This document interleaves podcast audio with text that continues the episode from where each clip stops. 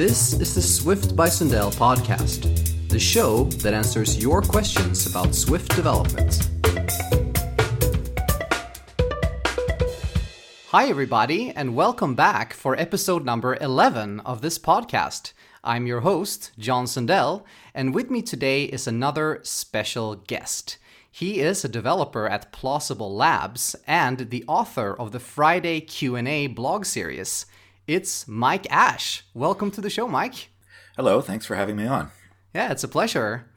So, we've actually never met in person, uh, probably because we are on two different continents. But uh, are you ever traveling around in Europe, or you're mostly hanging around in the in the U.S.? So I actually lived in Europe for three years, many years ago, and uh, kind of got my start. Um, and while I was living there, so I uh, taught English for two years in France, and then I actually did my master's degree there. Wow, that's really cool. I I haven't been back uh, too recently. Uh, last time I think was two years ago. I went to uh, GOTO Copenhagen conference and presented there. Oh, nice. And um, it's uh, it's getting a little bit harder to travel since uh, you know we're I've got a family and you know careers are growing and kids are in school and things like that. So, uh, but it's always fun when I get to go.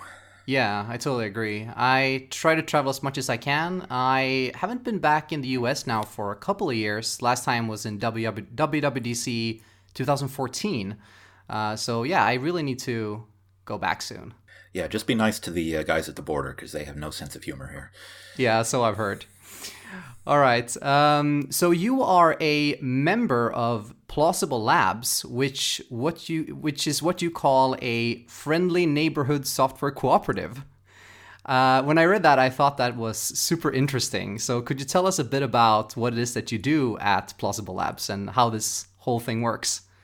Sure. Uh, so we mostly do consulting work. Uh, we do a lot of app development, iOS development, uh, sometimes Android server side. You know, we got a, a, diverse set of skills and we uh, do whatever's needed, but um, iPhone app development tends to be our main focus. And uh, so, in many ways, we're just like any other small company, uh, consulting company. So we've got a few people who work for us, and we have people contracting out on jobs and things like that. And then the cooperative aspect means that typically in a company you've got someone or a group who owns the company and then you've got other people. And in the cooperative those are the same group. So all of our employees are also owners and there's no hierarchy or anything like that. Um, we do officially have a ceo that's actually required by law. Um, I think legally he may have special powers, but uh, as far as the way things actually work, uh, we just all work together. And anytime there are major company wide decisions, we all just come together and uh, talk about it and work it out. And in theory, we vote on things, and it's a majority rule kind of thing. In practice, there's few enough of us, and we all kind of think on the same page, so it all tends to just be by consensus. Oh, wow, that's super interesting way of working.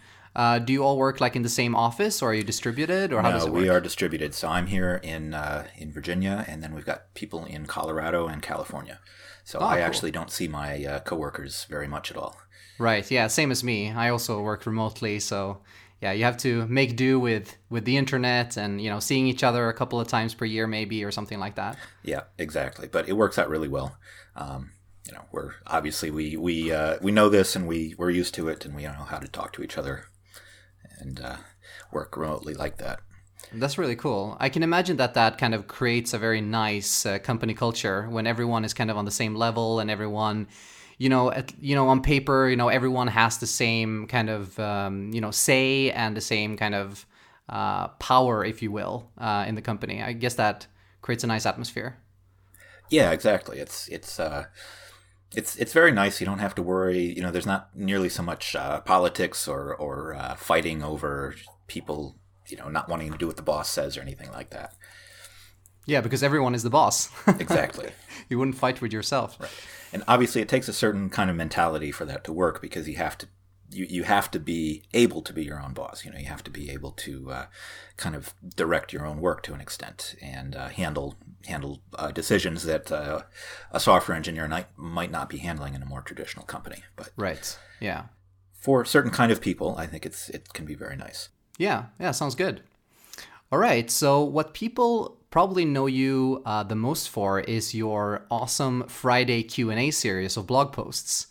Uh, and you've been doing this for quite a while. Uh, you've been writing about things that are a little bit more kind of low level. You go into a lot of detail in every post, which I really, really like.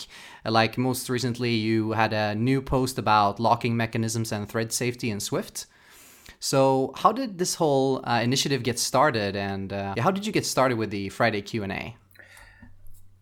Yeah, so uh, many, many years ago, I started a blog because that's what people do and uh, no particular reason for it.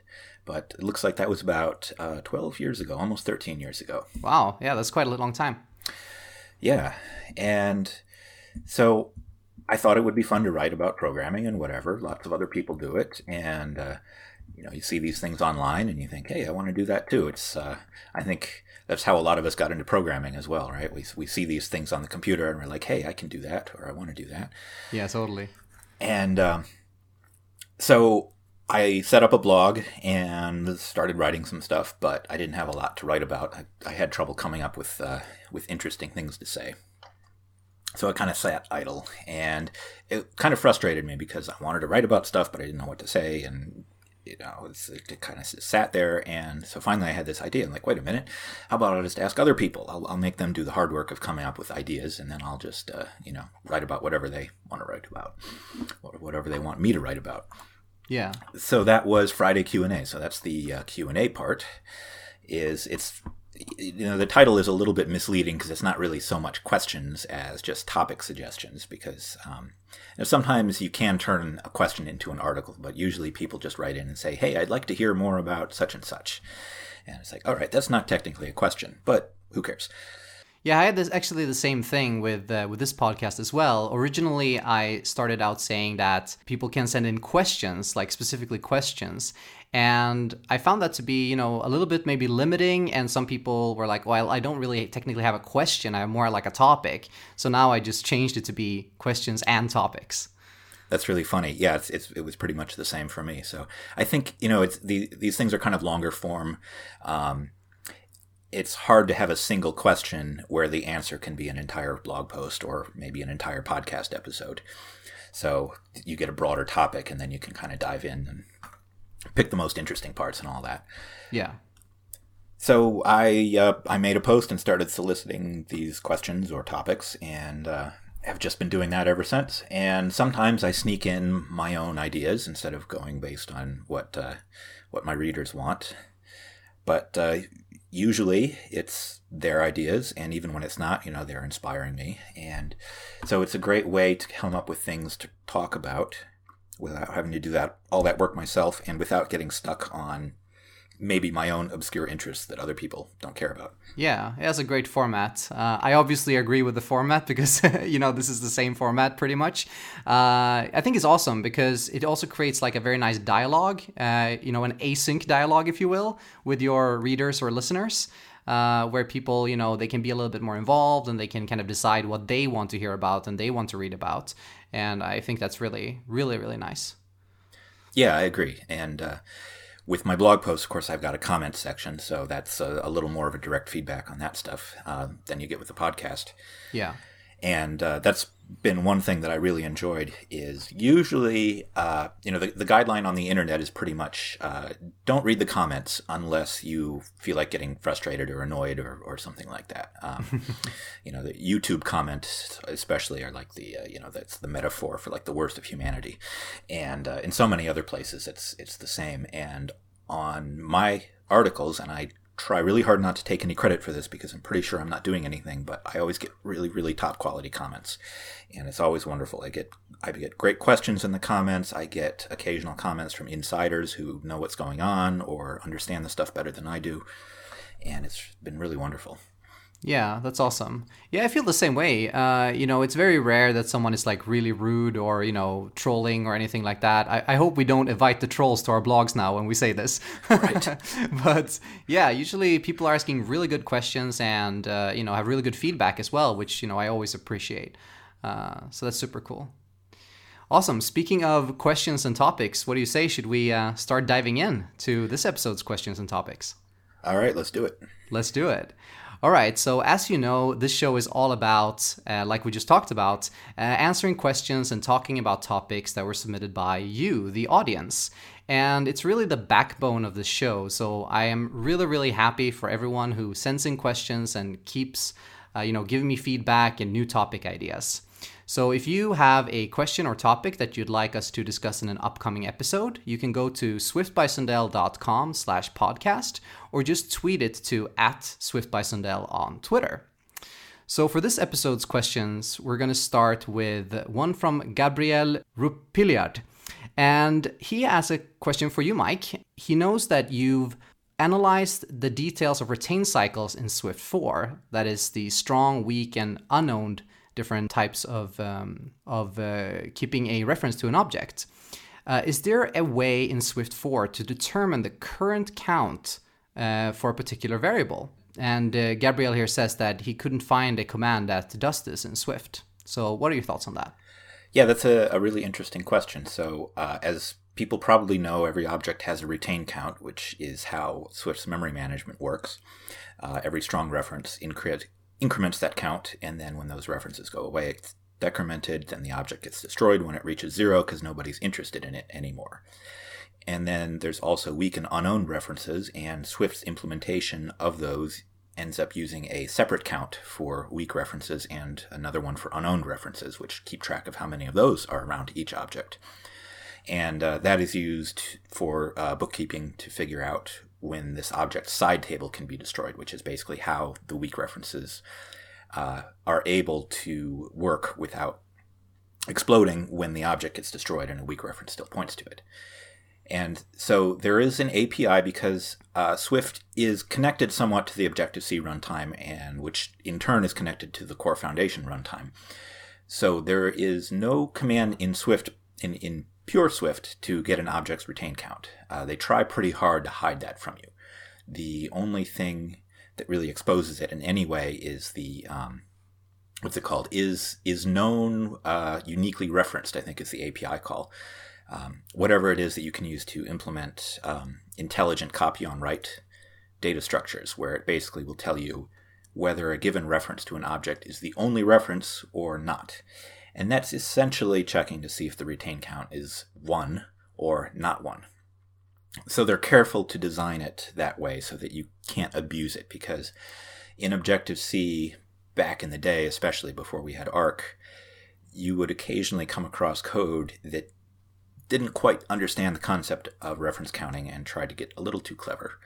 And you'd call you'd see code that would call retain count in a loop where it would decrement the retain count a certain number of times until it reached a value and just terrible things like that. so they try really hard to hide that. Yeah.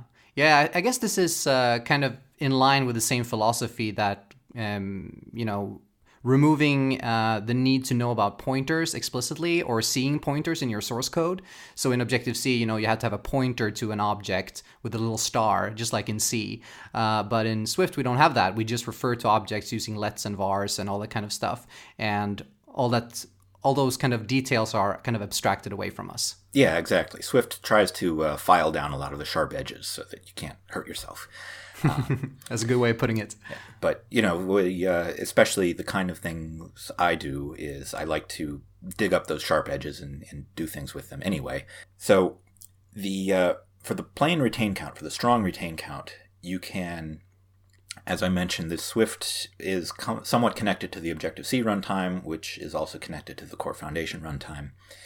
And so even though Swift doesn't have this kind of call, you can still use these other runtimes to get this information. So uh, cf get retain count is the core foundation function, which takes a core foundation object and returns its retain count. So all Objective-C objects are also core foundation objects. And when you're running on the Mac or on iOS, all Swift objects are also Objective-C objects, which means they're also core foundation objects. So it's really not obvious at all, but you can use the cf get retain count to retrieve the retain count of a Swift object, which is occasionally handy. You got to be, you know, don't don't use this for evil. um, this is the kind of thing where it's really handy for investigating stuff. It's really handy for debugging and things like that. But you never ever want to put it in your actual shipping code. Yeah. Because things will go horribly, horribly wrong. and how would you actually call that uh, function? Would you cast your Swift Swift object to as and as object or something like that? I believe you could use an as. You may need to do a double as where you do like Swift object as. Um, actually, I think it's going to be an any object. So you'd uh, right. It's Swift objects are Objective C objects, but they're not necessarily NS objects. Right, got it. Which is a weird concept for people who are not used to multiple root classes. So, yeah. Uh, if you don't explicitly sub subclass an Objective C class, then your Swift classes descend from Swift object, which is a bit different. Right. So uh, you cast any object, and then you may need to then cast that to uh, CF type, um, which is like the base class for uh, Core Foundation. I'm not actually sure if that works at runtime. Uh, so the other option you could do is an unsafe bit cast to whatever CF retain count expects to receive. Yeah, that always works. Right, and you know, usually you don't want to use those, but like I said, you're you should only be doing this for exploration or debugging anyway, so it's fine. Yeah. Um, so the question is, we have CF get retain count, and that returns the strong reference count. But what about the weak and unowned reference count? There is, as far as I know, no public API uh, for this, whether directly or you know some sort of abusive conversion thing like um, CF get retain count. So your option, your best option is probably to dig into the memory, underlying memory itself. And um, so if you look in the Swift runtime source code, you can see how this stuff gets laid out in memory. And you can basically take an object reference in Swift and then cast it to a pointer and start dereferencing that pointer to dig around and, and get at the various values inside. So if you look up the article I wrote on how Swift 4 weak references work, you'll find links to the source code, so you don't have to uh, dig through that gigantic source tree trying to figure out where it is. Um, that links directly to the implementation of this stuff. Nice. We'll put a link to that in the show notes. All right. And um, for anyone just listening on audio, that's going to be mikeash.com. Click on blog and then scroll down till you find uh, Swift 4 weak references. And so you can look to see how these things are laid out. Basically, you're going to take the object reference, cast it to a pointer. I believe you're going to get the second word out of that pointer, which, if the object has any weak references to it, is going to be a pointer to a side table. So you would then dereference that pointer and then dig into that. So you basically have to write your own code to do it. It is possible that the Swift runtime offers some private functions for retrieving these values, and if that's the case, then you should be able to uh, load those with something like DL uh, DLSym and call that function pointer. So there's nothing easy, but if you uh, dig into the runtime sources, it should definitely be possible. Nice. Yeah i guess like we just discussed it's like like this with all of these things it's it's kind of not easy by design right? Yeah exactly. They they don't want you making decisions based on this stuff. And yeah. you know it's it's always this conflict. There's um because it, it can be really useful for debugging or just learning but you don't want to ship it. And it's for apple it's really hard to make an api which is like here is this thing you can use, but only you know only internally. You can't like you can't send this to your users. It's it's how do you enforce that? So they tend to just uh, they tend to just not expose it, which is totally fine. Um, I look at it as sort of like a uh, at a carnival ride. You know, you got those signs like you must be at least this tall to enter, right? so you must be at least this tall to use this API because it's not an API; it's all hidden, and you got to go digging into it. Right. All right, so uh, that was a really great question. Uh, let's move over now to the next one, which comes from uh, Kedar Vaida. And uh, Kedar asks uh, is, It seems that the current version of Swift and the language is sufficient to program most of our requirements. But one source of frustration is the tooling. There's long compile times and SourceKit problems, etc. So, the question is should the Swift group dial back on the language enhancements for a while and just focus on tooling?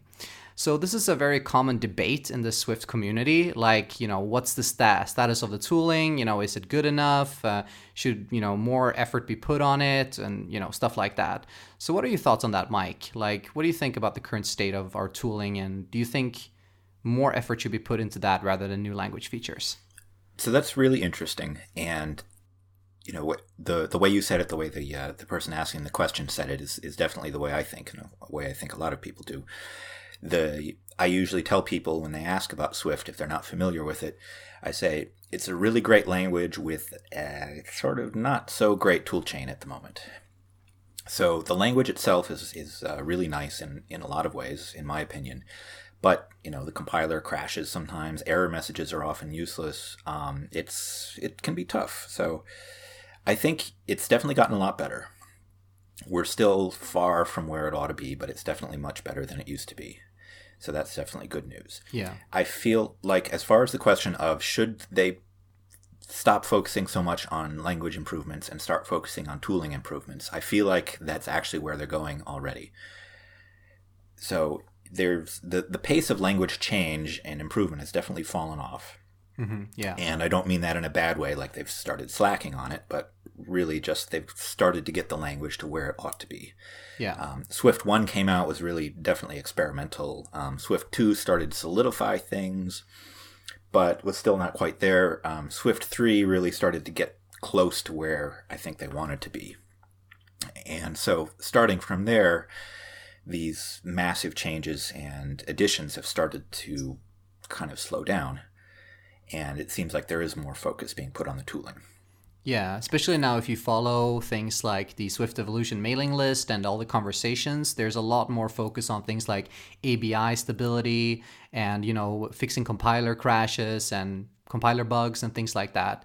So I, I definitely agree with you. It seems that you know there's a lot more focus put on the stability and the diagnostics and the overall like ergonomics of compiling your swift code yeah, exactly. And so ABI stability is an interesting thing um, because I think ABI stability is. I'm not quite sure where to categorize that. You know, is that like a language improvement that's something they should not be focusing on, or how does that work? But regardless of how you how you think about it, um, I think ABI stability is a huge goal for the developers because Apple really wants ABI stability so that they can start incorporating it into the OS more and until ABI stability hits, they can't ship any Swift frameworks that would ship with the operating system, which uh, I'm sure they want to do. So they they need to get that done. And regardless of how you categorize that and whether whether we want it, it's it's something that's got to happen, and it is happening. So beyond that, uh, a lot of other things have solidified and it's in a good in good shape. So we're not seeing so many changes. To the extent that we are, uh, there are a few major language features that they really wanted to get in, which have to be there before ABI stability hits, because those features will influence what the final ABI looks like. Um, conditional conformances are the big one that I'm really interested in, and seems like the big one that the language guys are really interested in as well. Yeah, and this the uh, just to explain uh, conditional conformance real quick. It's when you have uh, you want to make an extension uh, to conform to a protocol, for example. Let's say you have an array and you want to say, I want this array uh, to conform to this protocol, but only if the type is string. So only make an array of strings conform to my printable protocol or whatever you have. The uh, the canonical example there, just so that people can understand how really useful this could be, um, would be something like uh, extension array conforms to equatable where element conforms to equatable. So basically saying arrays are equatable if they contain equatable contents. Right. Yeah, that's a good one. It's a really funny thing in Swift right now. So you can you can do a double equals on anything that's equatable, and then you can do a double equals on arrays containing equatable. But that's not because they are themselves equatable. That's just because there's an implementation of double equals for arrays containing equatable. So you can do equatable and you can do arrays containing equatable, but if you have arrays containing arrays containing equatable, it stops working because there's no implementation for that one. Right. And so in this wonderful future, once these things land, uh, we'll just say arrays are equatable where their contents are equatable and everything will just start making sense. Yeah, that's awesome. And so that that uh, feature, which they really want to get in and is being worked on now, I believe, has major implications for the final ABI. So if they want ABI stability, they have to implement this thing. And they definitely want ABI stability. So for something like this, they really have to keep making these features. Not all features, but anything that might in, impact the ABI has to get in now. Yeah. And so there's this trade off between those, that work and the tooling work. And they definitely are pushing more towards improving the tools, but the, there's there's a limit to how far they can go at the moment. Yeah, I also feel sometimes that this debate uh, it kind of makes the assumption that the skill set of working on tooling is the exact same as language design, which is not necessarily true. I mean, it's not the exact same people who work on the core Swift team at Apple who are also the people building Xcode or the people building Xcbuild uh, or Xcode build or the other command line tools.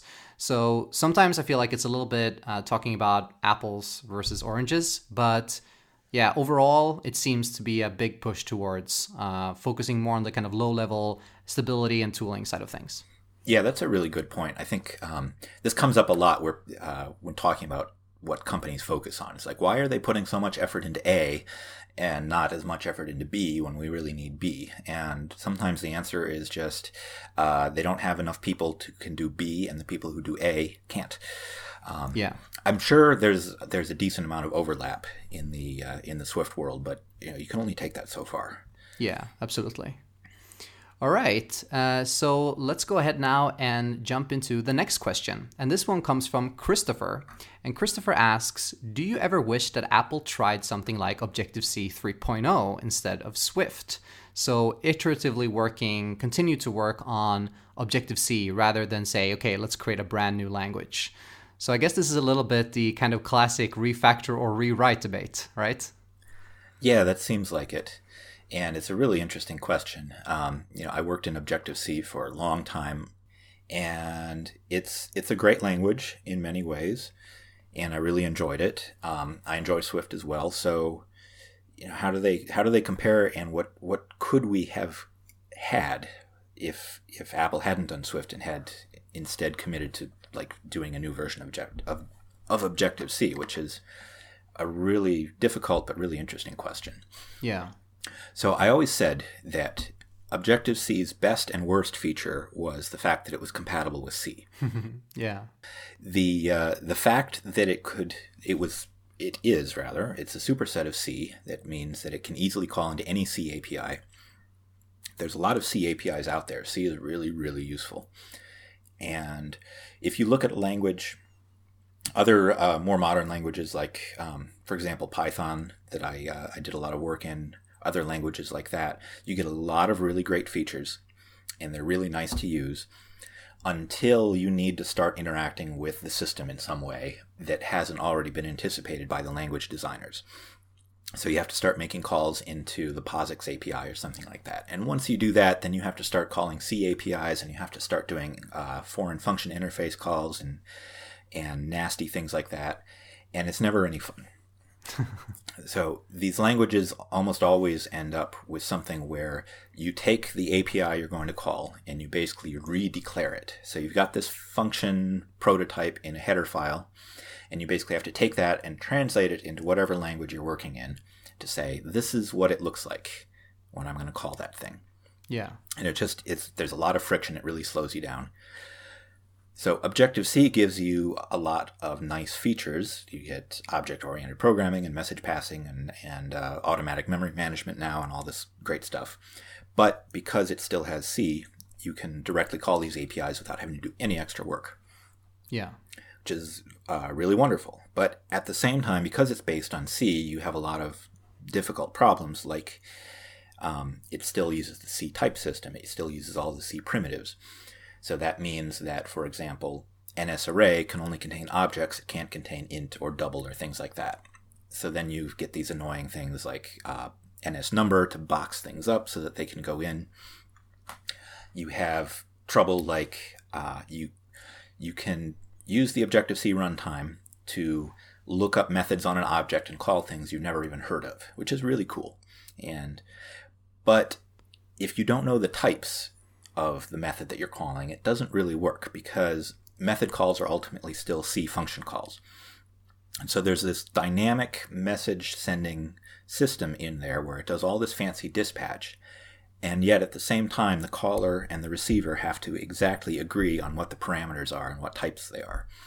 There's no dynamic anything in there. Yeah. And so that means that if you're doing certain uh, interesting tasks. You have to write a ton of boilerplate to basically go through and work with all these primitive values that are not objects because of all this underlying C stuff. So it's it's it's the best and the worst part of, of Objective C, in my opinion. Yeah, and I guess that's why Swift was marketed uh, when it was introduced as Objective C without the C. Yeah, exactly. Which is pretty funny because it's really not. It's it's not the objective part of Objective C, and it's not without the C. So, you know what? But it's uh, if someone's completely new to the language and has no idea what's what it's about or who it's from or anything like that, that's a you know a good way to get started on it. So, yeah. So for a hypothetical Objective C 3.0, you know, what would that look like? So I imagine, obviously, you'd, you'd still have this C foundation, this best and worst part of the language, because that's fundamentally what it is. So you'd still be able to call all these nice C APIs. You'd still have to deal with some of the trouble that comes with it. But, you know, there's a lot of improvements that could be made, definitely we've seen some of that uh, starting to happen in Objective C now, mainly for Swift compatibility, like uh, Objective C generics and nullability um, annotations, which definitely could have happened completely unrelated to Swift and are all very nice features. And um, beyond that, you know, it's it's tough to say. Like one thing Swift does is it um, it gives up on Objective C's message dispatch system for a more traditional vtable dispatch, which is a little bit less flexible but faster. Um, Objective C could have added something similar. Would that be appropriate? You know, would that just be a ridiculous thing to do? Uh, it's hard to say. I think message passing is probably inherent to the idea of Objective C, so mm, you know maybe that's not the direction it would go in. Yeah, I think you kind of hit on the core thing here, which is would it be possible to implement so many things that make Swift so great uh, without kind of ruining the things that makes Objective C so great? So, uh, you know, Objective C, one thing that it has over Swift, which is you know really cool, is all the dynamism and that it's kind of more loosely structured and you like you mentioned you can play around with it and you can do some interesting things with it that they may be possible in Swift and they might definitely be possible in the future, but it's definitely not kind of the vision of the language and it's not it doesn't feel like the idea of being super dynamic and super you know flexible in that sense is kind of the the is kind of compatible with the idea of Swift and the core core values of it.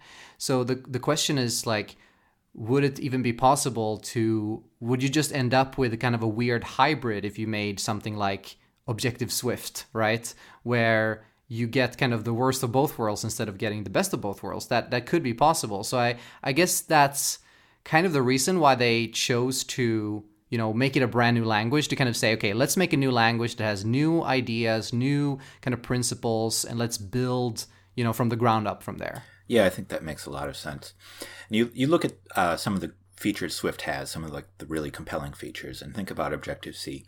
A lot of them definitely could be added. Um, enums in Swift, for example, uh, yeah. could be added to Objective C. Not you know not like the C enums we have where they're basically just integers, but you know the actual nice structured things where they can have associated values and things like that. You could definitely add that in. Um, operator overloading, for example, you could totally have that. Yeah. You know, if you could start adding together your NS numbers and concatenating your strings and all that stuff, and um, there's no reason Objective C couldn't have that sort of thing. So that that would definitely be interesting. I think the result would be a bit less coherent than Swift, and the back to the original question of do I wish they had done that? You know, right. From, is would this be a good thing in my opinion? I would say no. Um, i think swift has hit a really nice medium. Um, i mentioned you know many times that the best and worst feature of objective c is the c compatibility and that's because it's a superset of c. Now swift clearly is not. It's a completely different language. C code is not valid swift code. But the interop story with swift is really really really good yeah. Um, it's better than almost any other language I've seen that isn't actually based on C. So in most of these languages, you know, you, like I said, you have to do all this extra work to port over the declarations and tell it what to expect and all this. And in Swift, you just say, here's a header file, go. and it understands these declarations. It's not based on C, but it has enough knowledge of C to let let that all happen. Yeah. And so I think you get basically all of that benefit that you had from Objective C with Swift, despite the fact that it's it's not designed in the same way. And you lose all of the baggage that came along with it. Um, that was that was all the downside of Objective C. So I think that ultimately Swift ended up being a really really nice direction to go in because of that. And the the decision to do this really tight C interop was was a really great decision on their part. Yeah, I agree. And and also a lot makes it a lot easier to adopt, especially in a larger project where you can, you know, keep your Objective C code and still, you know, start using Swift in parts of it. Yeah, exactly. If, you know, you, you, can do that with other languages too, but it's just so much work. Yeah, and absolutely. It's it's, uh, it's so much easier with Swift. So that is actually a very nice segue into the next question, which uh, comes from uh, Kawaya Forok. And uh, he asks, what are some good approaches and practices to migrate your iOS code from Objective-C to Swift? So let's say you have, you know, a larger code base, you have lots of Objective-C code, and you want to start adopting Swift. Um, you know, how should you go about that?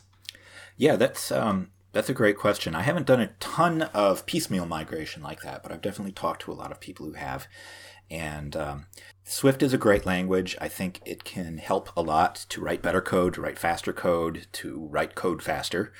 And you know, you may have a huge code base that you want to switch over, and they do cooperate really well. So you can do it piecemeal like this, and it may be worthwhile. Um, you probably don't want to sit down and rewrite your entire app in Swift. So that would be a bad approach to migrating.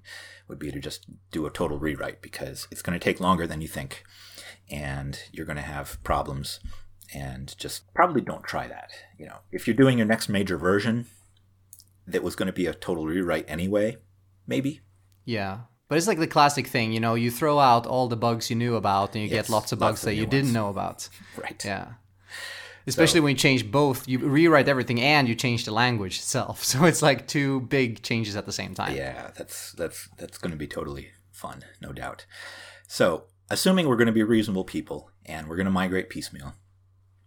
And how do you approach that? So, the first thing I'd say is before you even start doing any Swift code, is take a look at your code base and make sure it's in good shape. Make sure you're following good practices. Make sure you have tests.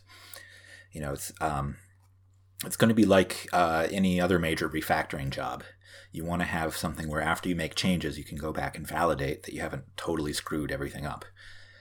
And so if you don't have tests, if you can't easily test the app, and if you have weird parts of it that don't make any sense or that you thought you really needed to fix, but you've always just had to ship and you just never had the chance to fix it, you know, maybe maybe do that before you start really digging into it.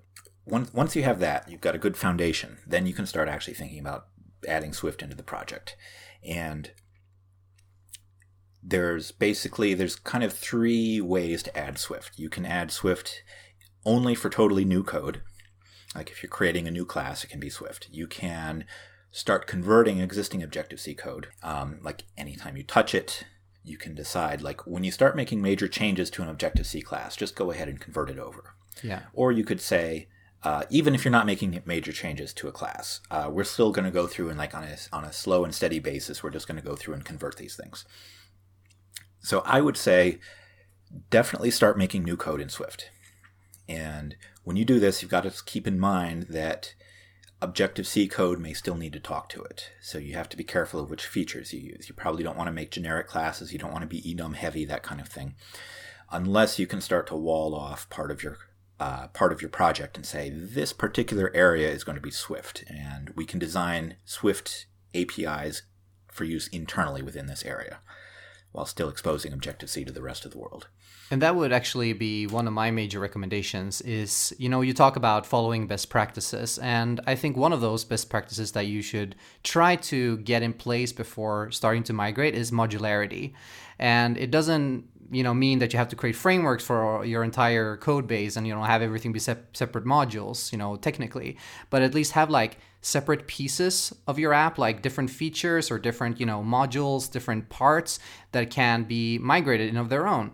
And that enables you to both uh, like you say create like swift specific apis within the module so that the outside can still be compatible with Objective C, uh, but it also makes it so much easier to manage and to understand because what you're also doing, and something that is very important to keep in mind, is that you're really separating the implementation into two kind of very different parts. So navigating the code base, if there's like a lot of mixed Swift and Objective C inside the same part of the code base, it can become really hard to navigate because you you're like in the Objective C layer and you're like, where do I go now? Where is this view, for example? And oh, right, that's a Swift class. You have to jump over. So I think trying to keep things local and just like migrating module by module can really help in just managing it.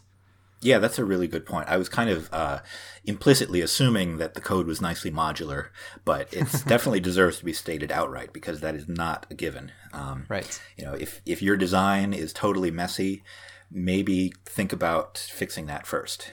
Right. You know, you the uh, it's like the the recommendation to sharpen the saw. Right. If you're going to cut down a tree, then you should spend a bunch of time first making sure that your saw is sharp because you're going to save time overall. Yeah. And I think the same has got to be true with Swift migration. Um, if you take some time up front to get your app into shape, and if assuming it's not, you know, you maybe you've done everything right the first time, so you don't have to do any of this. But if you've got some pain points in your app already, those are going to become much much worse once you start trying to do this. So take some time up front, address those, get it into shape, and then the rest will go easier and you'll save time overall. All right, I think we have uh, time for one more question, and this one comes from Roberto Garrido. And he asks As developers, uh, we need to keep up to date with new technologies. So, how do you find time to learn new APIs and new technologies and to kind of become a better programmer? So, what do you think, Mike? Like, what? how do you usually uh, allocate time to learning new things? Well, I would say actually the blog is a big part of that. Um, you know, it's it, to my readers, it might look like just a public service or something like that, but there's a lot of selfish motivation behind that. Um, by writing articles on a regular basis, I get that uh, push to discover new things, and I. I think the way I write might convince people that I just know all this stuff and it just kind of comes out. But there's research that goes into this and experimentation. And a great way to learn something is to try to explain it to other people. And, you know, I've got a blog that people actually read, which is really cool.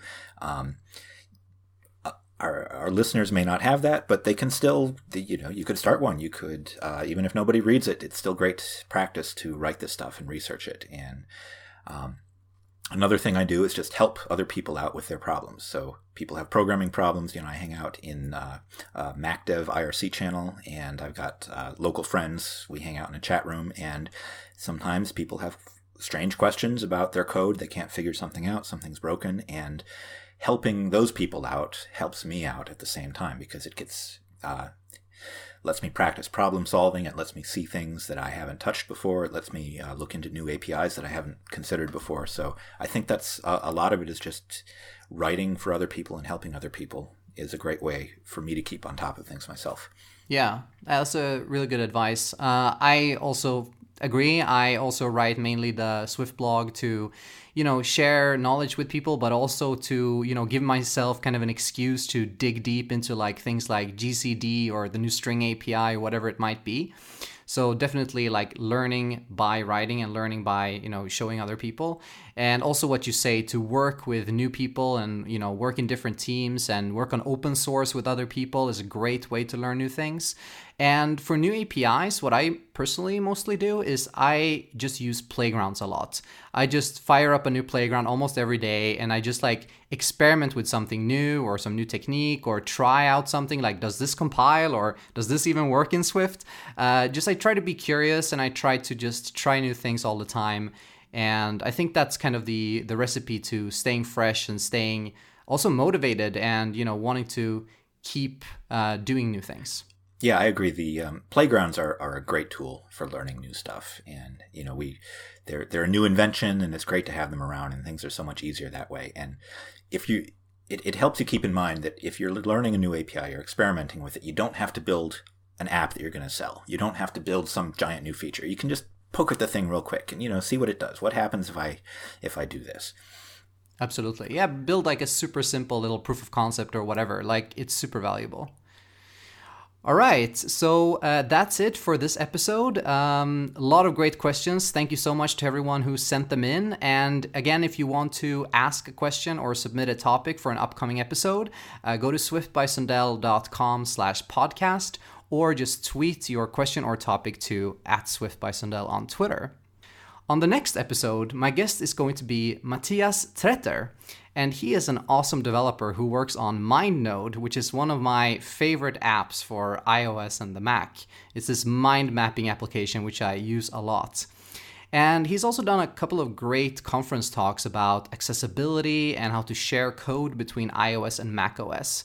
So I think we're going to have some really interesting discussions with him on the next episode. So, for this one, we've reached the end, and all that remains is for me to thank you very much, Mike, for joining me on this episode. It's been my pleasure. Thank you. Yeah, it was a lot of fun and lots of fun to go deep into things like the runtime and reference counts and all that kind of stuff. I love doing that. So, if people want to read your fine work and uh, follow you online, where should they go? So uh, I'm Mike Ash basically everywhere. Um, Twitter at Mike Ash. Um, you can find my website, mikeash.com. The blog is over on the side. Uh, just above that, you'll find the link to buy my book if you feel like um, purchasing a copy of my wonderful writing, or so people say. Um, and then I've also got a ton of stuff on GitHub. The link is on my webpage there, or it's just github.com slash mikeash. And um, my GitHub repositories are full of crazy, weird experiments, most of them things you should never use but are a lot of fun to play with, and the occasional useful library is in there as well. That's awesome. Yeah, definitely make sure to check that out. All right, you can also find everything about this podcast and the weekly Swift blog at swiftbysundell.com, and you can find me on Twitter at John Sundell. Thank you so much for listening, everybody, and I'll talk to you on the next episode.